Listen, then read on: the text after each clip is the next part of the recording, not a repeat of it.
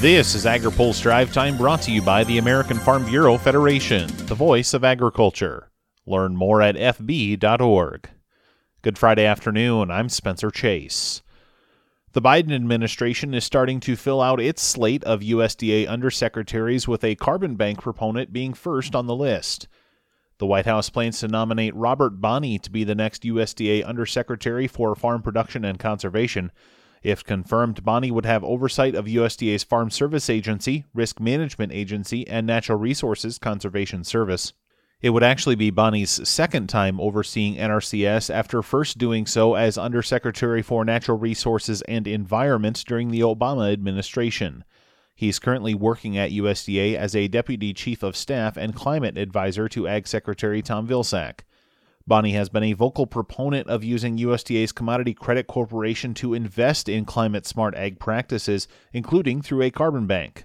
But speaking at last month's AgriPulse Ag and Food Policy Summit, Bonnie suggested USDA shouldn't be approaching the issue on its own. Whatever we do, carbon bank or otherwise, we don't want to compete with private capital. We want to invite private capital and private investment into agriculture and forestry.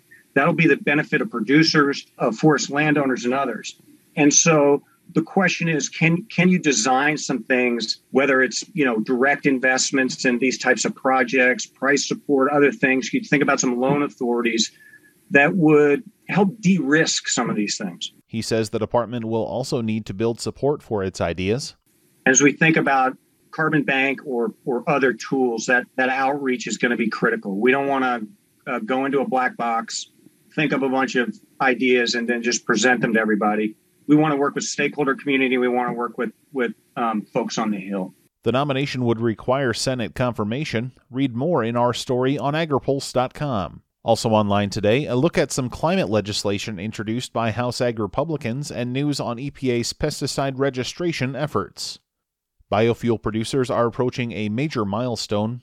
AgriPulse's Ben Nulli has more. Biofuels groups say the U.S. is getting close to achieving 1 billion metric tons of avoided greenhouse gas emissions because of the renewable fuel standard. Speaking on our Renewable Fuels Association webinar today, RFA President and CEO Jeff Cooper says this is an accumulated savings since 2008. Whereas energy security and farm income were the primary drivers for the RFS-1 and RFS-2, we know that reducing greenhouse gas emissions is going to be the primary driver of any new and emerging energy and climate policies.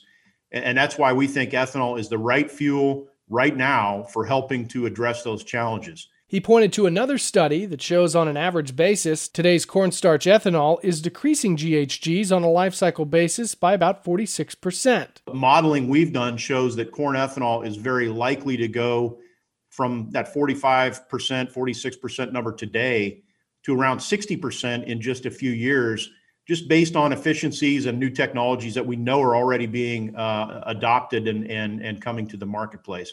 By the end of the decade, Cooper expects more corn ethanol to be close to carbon neutral on a full life cycle carbon basis. For AgriPulse, I'm Ben Nulli. Finally today, a House Ag lawmaker says he'd be open to considering infrastructure legislation with a smaller budget.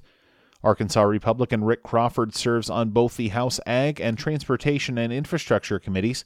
He tells AgriPulse he'd be open to considering a bill in the $800 billion range to address American infrastructure issues. A $600 to $800 billion price tag is considerably more palatable, and it remains to be seen what that entails. But I think from a price tag standpoint, that makes it much more appealing to Republicans when you compare that against the $2.3 trillion expenditure. That's roughly the price tag of the Biden administration's proposal, which Crawford says he doesn't support. There's more from Crawford in our Washington Week in Review on agripulse.com.